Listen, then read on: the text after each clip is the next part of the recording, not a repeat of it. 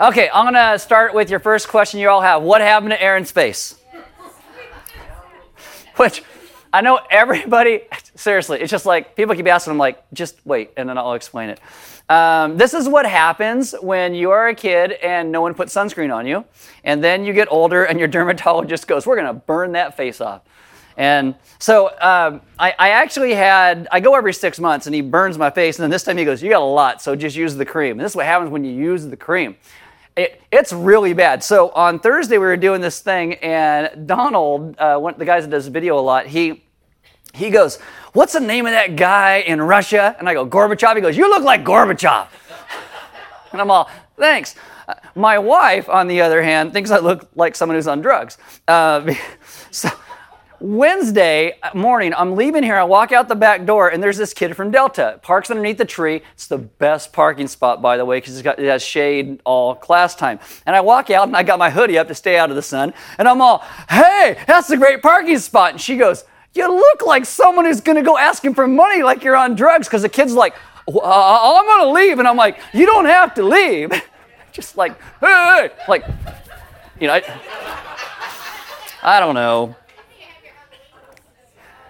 I hope it's not still on my face by Halloween. She goes, you got your Halloween costume. Anyway, if you have kids, put sunscreen on them, please. Don't. All right. Someone else said it looks like I got in a fight with the bear, like on the Revenant. That makes me sound much more like cool, like, oh, and I survived. My face didn't, but I survived. Okay, so there you go. That's what happened to my face. Get over it. Don't let it distract you the entire time. Second thing I want to tell you about is on October 10th, 2 weeks from today, if you don't know this, there's a lot of questions back and forth about COVID. Yeah, okay. And we've decided one of the best ways to get you guys some information is my wife got me in touch with the head of the doctors at the ER, and she is going to come at 12:30 on October 10th, and she is going to answer your questions. So she is going to show up, and if you are someone who's like, what about this and what about that? She is more than willing to answer those. She'll talk about vaccines and what's going on in our county, what's going on in our hospital, the things that she can actually share. And then we're going to let you ask questions. We're going to have you write down, so it's not a free-for-all. We're going to have you write down your questions. I will ask her your questions. If there's follow-ups, we'll go ahead and do that. If you're watching on the live stream, we're going to live stream it as well, and you can send your questions to the live stream. We'll go ahead and ask her those questions. But she is gracious, and she is kind and sweet. She is nice, and I'm asking you guys to be the exact same way. Be graceful and kind, because I know you guys can be. And so if you have questions, if you're posting things on Facebook about this or that, and you just assume things are true or not, let her come and explain. You may not believe her on the backside, okay, whatever, but she is more than willing to come and talk and answer questions. And I think it's kind of a good way for us to maybe get our heads around some of this. I talked to the staff about it this week, and they said, oh, that's a great idea. So again, 12:30, October 10th, we'll announce it next week as well. I'll put in the email update. Just put on your calendar, and she'll be right after this service. She'll come and do that. So hopefully that'll be really good for all of us. Welcome to Element, if you're new. There are Bibles in the seat backs in front of you. If you don't own one, you can have one. If you forgot one, you can use one. There are sermon notes on the communion tables throughout the room. I had to look and make sure we still got some. And what these sermon notes do for this series is on this side, you get a little paragraph that kind of recaps what we're talking about. And underneath this, for 5 days during the week, we have a question and then something to pray through. And if you have never started like a daily quiet time with God, this is going to be an easy way to do that. You're going to read the psalm, you're going to answer the question, and pray through the little prayer request that's right there. It's a way to kind of get started. And on the other side, you get questions you can talk about in community, maybe with your spouse, with friends, with a gospel community if you're in one. You kind of walk through some of those questions there. On the back side, you get the psalm we're walking through, and then the verses that we're going through as well. So you get kind of all these different steps as we walk through this series together. And I personally think hard copies are better because I like having it in my hand. But if you have a smart device, you can download an app called YouVersion, and you click on More and then Events in YouVersion. We come up by GPS in your device, and you will get the sermon notes and the verses and the questions, the announcements, all we go through. And you can do those on your phone. I just sometimes find a hard copy easier to do that with day by day because it kind of sits in front of me, so you can grab one of those. All right, my name is Aaron. I'm one of the pastors at Element. Why don't you stand with me for the reading of God's Word?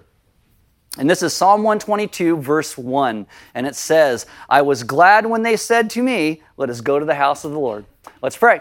Father, today we ask that you would take us and move us to a place where we understand where our gladness comes from, and that we see the worth and the value of who you are, and that you in our lives would be first and foremost above and before all things, that we would worship you as the God who has come to rescue us, that our worship would be true and real and focused upon you. Amen. Have a seat.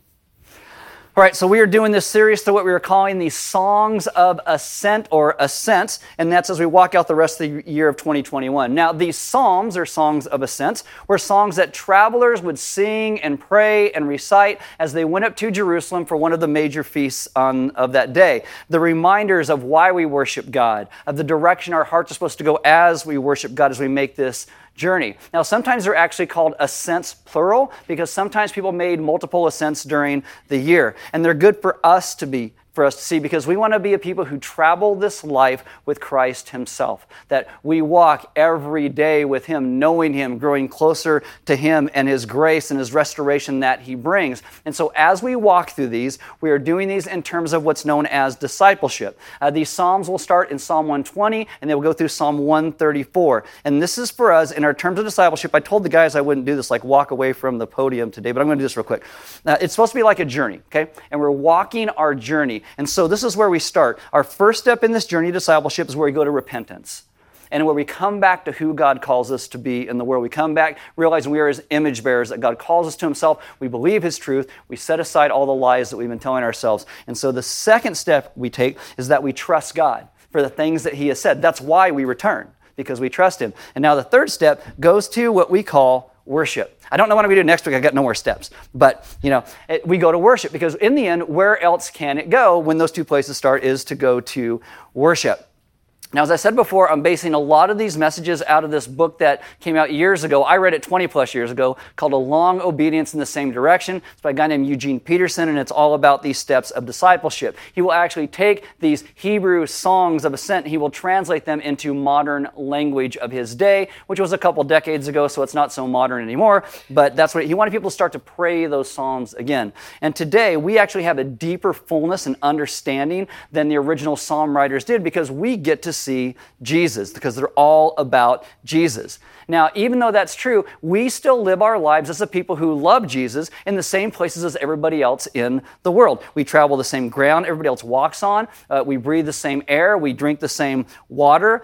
We mostly shop in the same shops, unless someone's boycotting this or that or whatever. I was going to say we read the same news stories, but that's not actually true today, because if you only watch stuff online, it gets curated for you. And so things only come to you based upon the things that you read. So maybe not that, but we'll pay the same prices for grocery or gasoline, unless you know a guy. And we'll mostly have the same pressures, stressors. We will be buried in the same ground or burned in the same ovens. But the difference these Psalms are supposed to make in us is to teach us that every step that we take, we are a people who are preserved by God himself.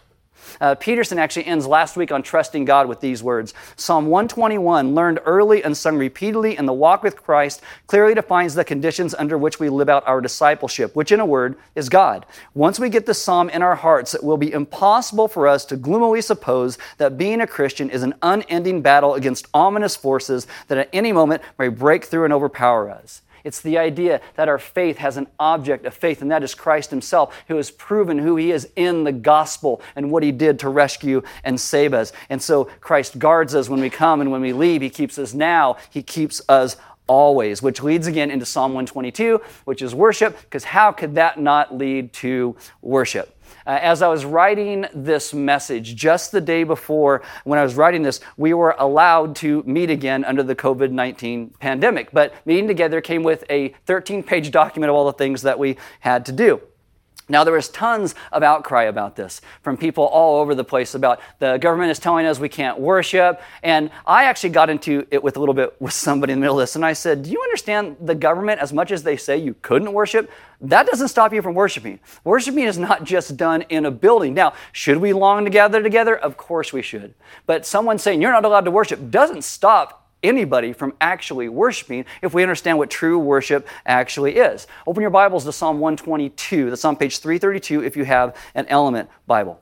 Now, I understand the frustration that came about during the pandemic. I really do, because a lot of it didn't make sense. Like, you could stand in line at a retailer like Costco or Walmart, but kids couldn't stand in line to get a diploma.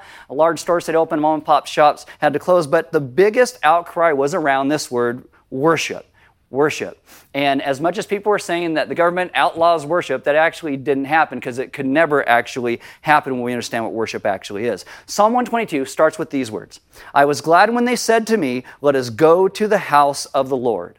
I was glad. It's this thing of actually gathering together should be something we look forward to, that we long to do as a people. But God's people, even when saying this, they were allowed to worship anywhere. They had synagogues in their own towns, but corporately together as a people, they gathered in unity in this place in the temple for their different feasts. Israel had that one temple in Jerusalem. Today, people have this idea that you can't worship if you're not in a church. And I do appreciate the sentiment, and I do believe that God calls us to gather together, but a building is not the only place we worship God today. Should we gather together? Yes. Should our focusing on who God is cause us to gather together? Yes, it should. But let's start with this question, what is worship? What is it actually? Today I'm going to quote to you a bunch of different people, because I want you to get this deeper understanding than just Aaron saying this. So I want you to hear what other people say about worship as well. Now, the word worship comes from a word that means worth-ship. Who or what is worthy of our lives? There are worship songs that say, you are worthy of all praise. What that means is God is worth it, because no one else is as worthy as God. One writer says it like this, true worship is valuing or treasuring God above all things. And that's what the Psalms of Ascent are meant to do. Move us to a place where we value and we treasure God above all things. And when we do that, we then have to ask the question is, do our lives bear that out? And how we begin to live. Do our lives bear out that we truly value God more than anything else? And this kind of moves into the purpose of the journey of the people going to worship God in the Psalms. They were gathering together because it was important for them to get together as a people. Not that you couldn't worship any other way, but it was important for them to gather. Now, people today, including Christians, have a lot of reasons why we don't get together in corporate worship. Some people say, it's my kid's soccer day, or my parents maybe when I was little, so I don't like it. Church is full of hypocrites. Totally true. I get it and at that. But it doesn't do a lot of good to argue with people about going to church corporately until they understand the reason why we worship God together, and that is the worthiness of who God is. The only sufficient reason that we will ever have to gather with other knuckleheads who are just like us is that we value, we worship God Himself. Gathering together because of God is a far more compelling reason than people typically have for not gathering together. Now open your Bibles to Matthew chapter 15. There are a lot of reasons. Stay in Psalm 122. We're going to come back there, but Matthew chapter 15. There are also a lot of reasons people give today. I think they're very self-focused about why they don't gather. It's the only day I get to sleep in. And again, rediscovering what worship is truly about should make the biggest difference in us. John Piper talks about that there is this inner essence of worship that always results in our outer display of what we do on the outside, and outer display and expression of love. The Apostle Paul calls this in Romans 12 our spiritual acts of worship, what we do, the inner that results in the outer of what we do. Jesus speaks about this. Matthew 15, verse 8, he says, this people honors me with their lips, but their heart is far from me. In vain do they worship me. This means you could say all the right words, but if your heart is far from who He is, then it's just vain worship. In the 90s and the early 2000s, there were all these Christian bands who made a lot of money in the Christian music scene, and then their record contracts get up, and then they just deny God.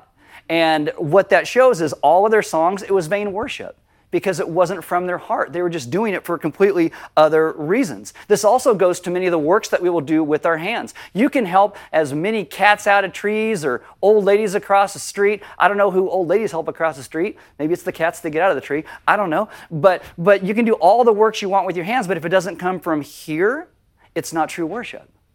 God wants all of us. He wants it to start our inner expressions that result in what we do on the outside. And we should be worshiping God because of the change that He has made in us. And this is one of the reasons we always go back to talking about the gospel. We see what Christ has done for us, and it changes our inner workings to go outward. You can go to as many church services as you want to, but it doesn't necessarily mean that we are worshiping God. Works themselves do not equal worship. Hope you're following me in that. Open to John chapter 4.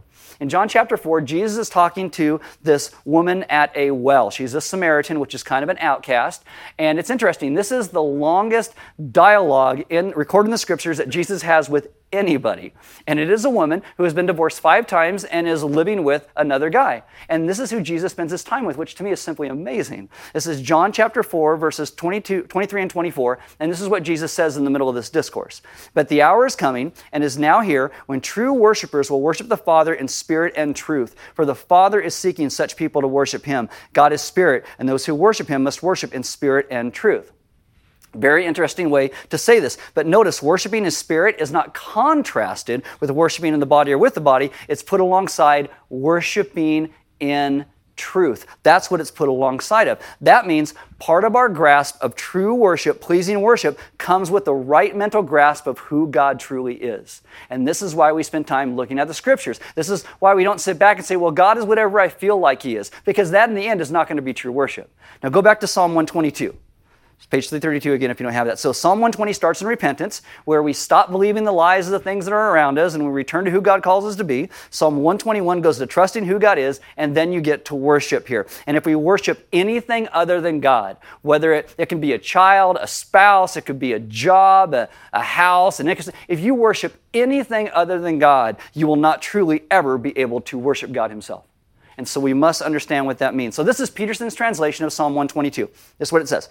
When they said, let's go to the house of God, my heart leapt for joy. And now we're here. O Jerusalem, inside Jerusalem's walls, Jerusalem, well-built city, built as a place for worship, the city to which the tribes ascend. All God's tribes go up to worship, to give thanks to the name of God. This is what it means to be Israel. Thrones for righteous judgment are set there, famous David thrones. Pray for Jerusalem's peace, prosperity to all you Jerusalem lovers. Friendly insiders get along, hostile outsiders keep your distance. For the sake of my family and friends, I say it again, live in peace. For the sake of the house of our God, I'll do my very best for you.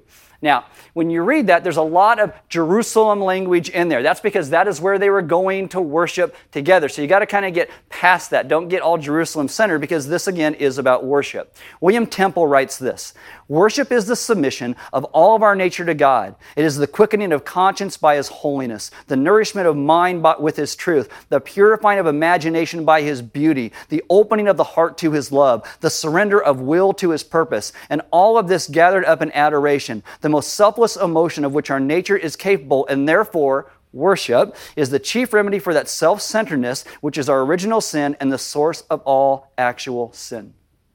What he's saying is true worship of God has to have a focus of a heart grasp of God's supreme value, understanding who he is because of who he's revealed himself to be. That's a right valuing of God's worth, and God's worth is infinite. So true worship, again, values and treasures God above all things, above all things. Louis Giglio says it like this: worship is our response, both personal and corporate, to God for who he is and what he has done, expressed in and by the things we say and the way we live.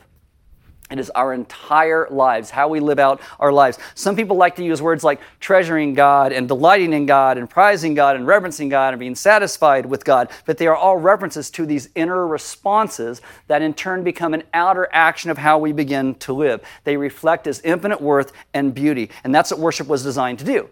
Put the supreme worth of God on display by how his people live.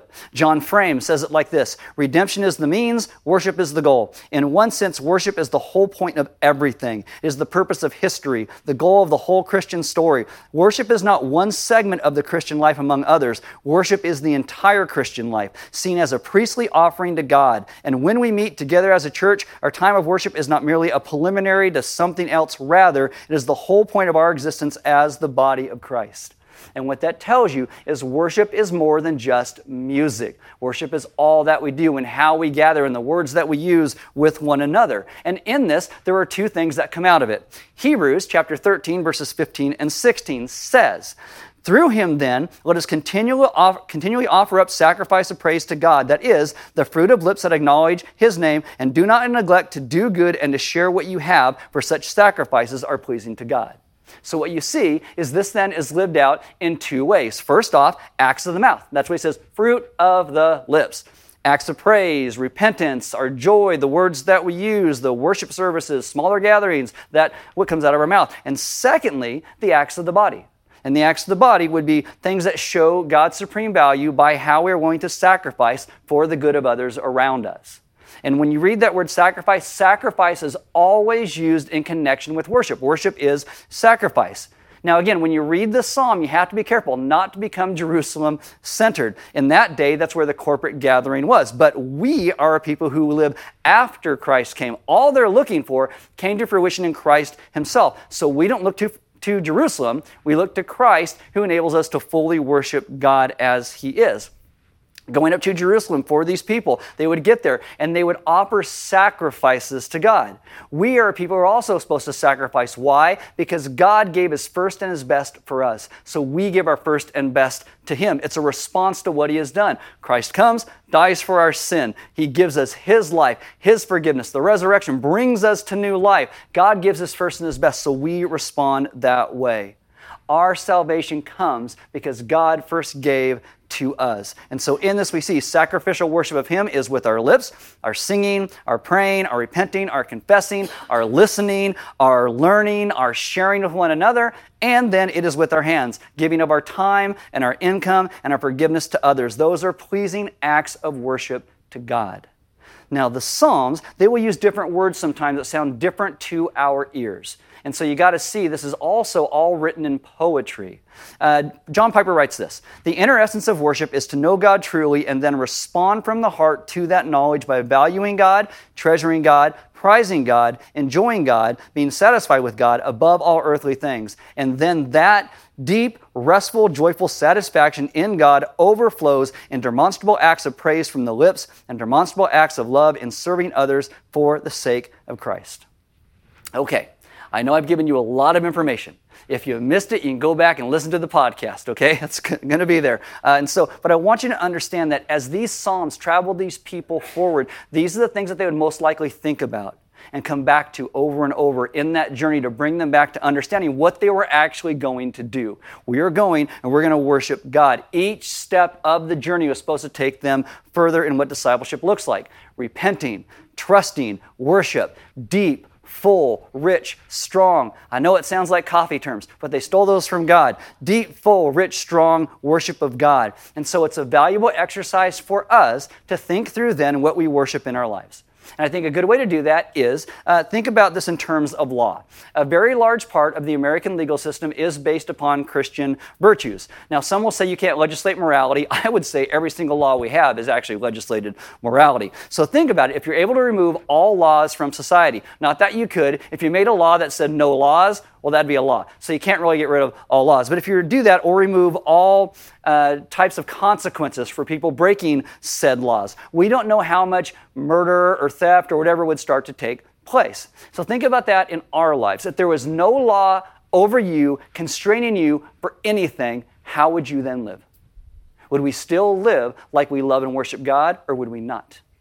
How would we live? Peterson writes this: we do know that much of what we commonly describe as Christian behavior is not volitional at all. It is enforced.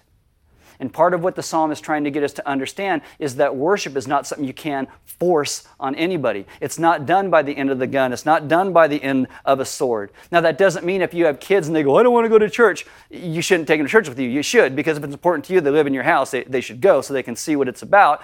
But you can never force someone to worship God. It's always voluntary. And again, a good way to look at what we truly worship is what do we have to do when we don't have to do anything at all?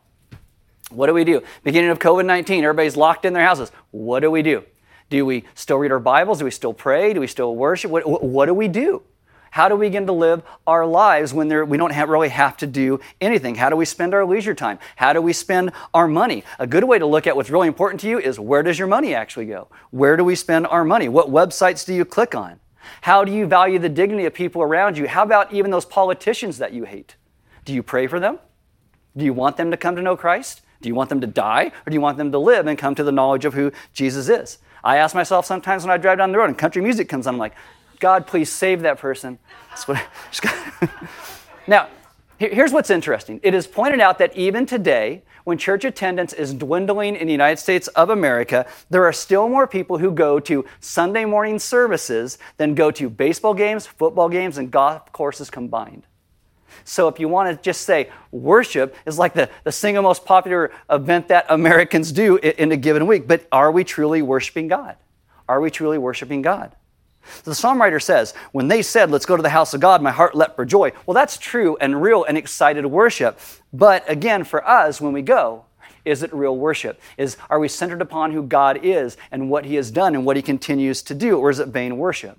One writer for the Gospel Coalition says it like this: worship is the response of the whole being, heart, soul, mind, strength, to beholding God's glory. It is enabled by the Holy Spirit. It is fixated on gospel truth. And that means that everything we do in our lives is meant to be worship. It's not just coming here. It's not just the temple for the Israelites. It's every single bit of our lives. Now, can we be more focused in the church setting? Yes, and that's why I think it's good for us to gather together and talk through the scriptures and do that, because it really does focus us a little bit more. But sometimes when people will use the word worship to refer to music, we're demeaning what worship truly is. Worship is all that we do. When you guys stand outside here and you're just jibber-jabbering with everybody else, and when the band starts playing a song, try to get you to come inside, you being out there with one another, that can also be worship. Now, I know next week you're going to be like, stop it, I'm worshiping out here, leave me alone, you're going to keep going. But you come in here, we sit down, you listen to me when I'm on, right? You listen to me, you take notes, you sing songs, you pray, you take communion, you walk out of these walls into the world around us. How we live and treat others, that is going to reflect how we worship God. Everything we do should display the worth and the value of God in our lives. And so often, it doesn't. So often, we are focusing more and more on ourselves. What our lives are supposed to be is the gospel on display. For people who don't know what the gospel is, they get to see the results of the gospel in our lives by how we live. Every moment of our lives, we are worshipers, and we will worship someone or something. Even if it's not God Himself, we will worship something. And we want it to be God Himself. The concept of worship is just cosmically and absolutely essential to who we are. So ask, what am I worshiping? I think from the very beginning of the scriptures, you see into the very fabric of the world that God created. He created creation to worship who He is. I think it goes deeper than DNA or atoms or subatomic particles. Creation was made to glorify God, because when God is most glorified, His creation begins to live in joy. And we have to understand that once we get that our lives will never make sense apart from truly worshiping who God is. And when we understand that, we'll take what we worship far more seriously. There's this famous quote. It's attributed to Ralph Waldo Emerson, but now there's some debate whether he said it or not, but this is what it is. A person will worship something. Have no doubt about that. We may think our tribute is paid in secret and dark recesses of our hearts, but it will come out. Meaning sometimes we say we're worshiping. I don't want people to see what I'm worshiping. I just worship in here. But he says it will come out. That which dominates our imaginations and our thoughts will determine our lives and our character. Therefore, it behooves us to be careful what we worship. For what we are worshiping, we are becoming. This is why it's important to be honest with ourselves from Psalm 120, right? Stop believing the lies we're telling ourselves or the culture around us, saying we return to who God calls us to be, believe His truth, then we trust Him in Psalm 121, and that results in worship, because we will become like that what we worship. We will become like that. If we worship money, we will spend endless hours obsessing over it, thinking we never have enough. How do we get more? Maybe you'll buy lottery tickets, thinking it's going to get you more. You will spend long hours working. You will neglect those you're supposed to love. You'll find maybe even ways to sue other people to get it. If you worship sex, you're going to spend your time obsessing about others and thinking about how to make yourself attracted to them or how to use them. You'll spend time on websites, and you'll completely start to destroy yourself with hookups, and you'll eventually despair. If you worship youth, as our culture does, you're never going to feel beautiful enough. Your skin's never tight enough. You're not in the best shape that you could be. You will constantly destroy yourself. If you worship any identity in your life other than who God has called you, if you worship anything other than God, be it an identity, other than child of God, we are forever going to be lost. It will destroy us. We must realize who God made us to be, a people who worship Him first above all things. And anything less than that is less than God, and it will destroy us every single time. Eugene Peterson in A Long Obedience in the Same Direction tells this story where he is meeting with this older woman who was going through some troubles in her life. And so he's going to her house to show up, and he goes, it's kind of interesting. When I get there, she already had answered her question she was going to ask me. As a pastor, I love it when that happens, when you're right with your answer, by the way. He's getting there. And she's embroidering on this thing. If you don't know what embroidery is, you have this really tight piece of cloth, and then it's put in this frame that holds it tight so you can embroider in it. And when he shows up, this is what she says to him. Pastor, I'm waiting for you to come. I realize what's wrong with me. I don't have a frame. I never know where I am. I need a frame for my life like I have one for my embroidery. Our lives need a frame. This is another person likens this to flying a kite. It can be a great windy day outside, and if you throw a kite in the air, what's going to happen? It's going to go poof, and it's going to hit the ground, unless what? It's tethered by a string. Our lives don't make sense unless we're tethered to Christ himself. Our lives don't make sense unless we have a frame, and this framework comes from properly worshiping God.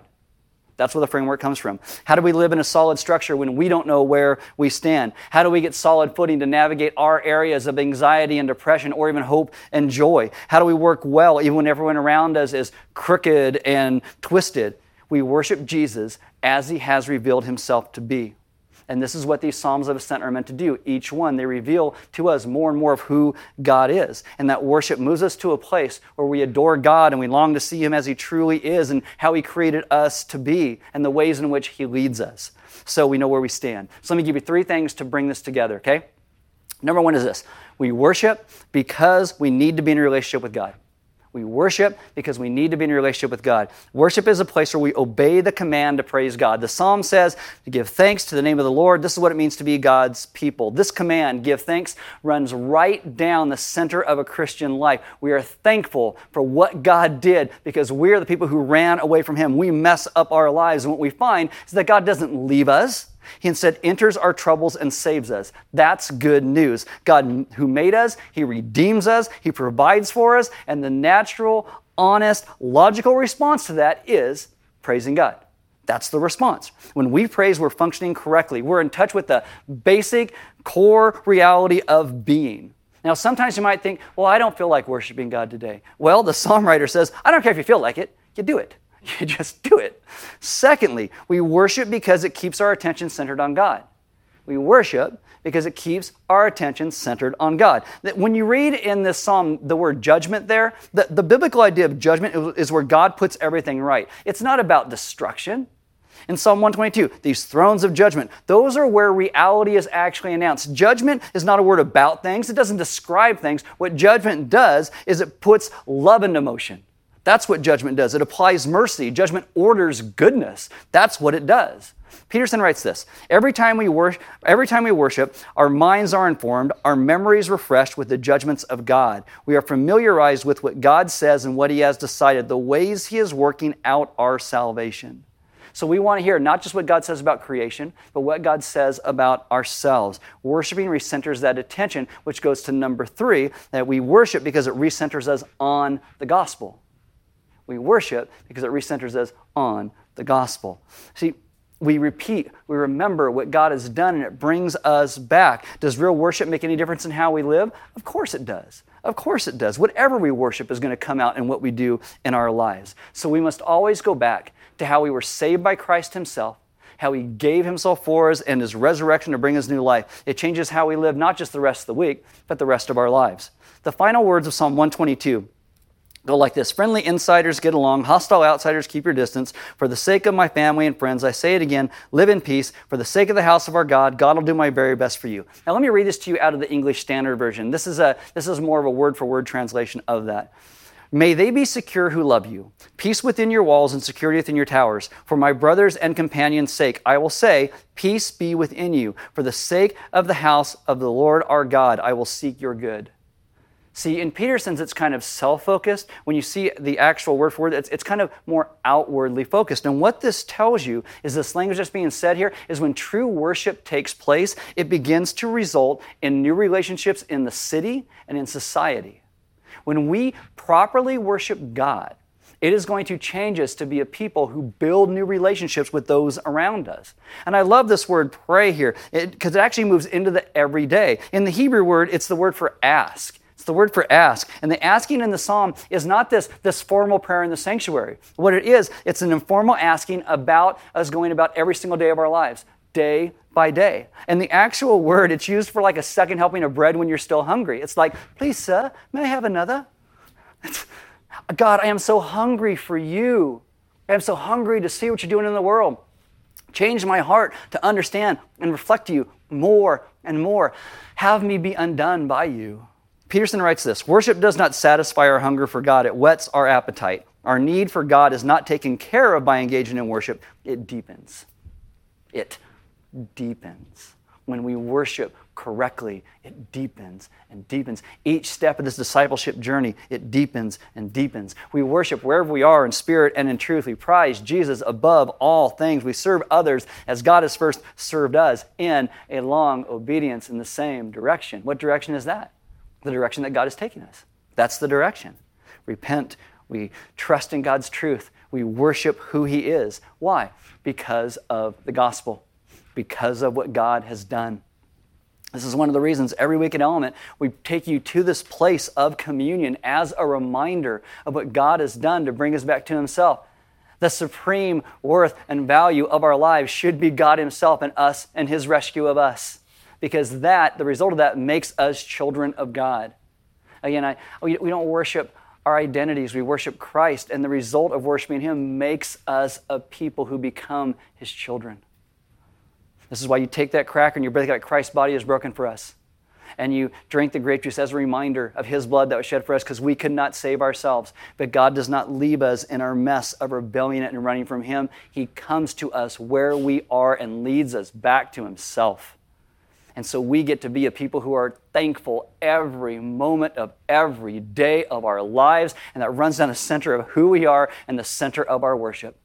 Because God is the one who comes and restores us back to Himself. The band's going to come up. As they do, I'm going to invite you to communion. If you need prayer, maybe you're in a place in your life today where you are stuck in the middle of something. You're just worshiping something that is defining your life, and it is just destroying you. And you want to talk to someone about the goodness of who Jesus is and the rescue that God longs to bring because you don't clean yourself up to come to Jesus. We're just all messed up. We come as broken as we are.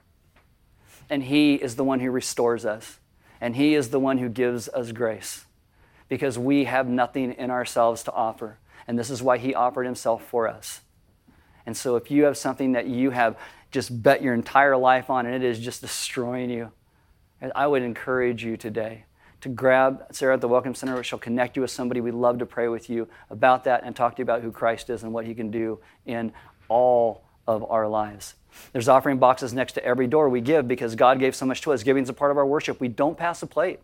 It is simply that response in worship of seeing what God has first done. And so we in turn give because God first gave. And grab, they're all gone again. Grab some sermon notes somewhere around here if we have any left. And go through them.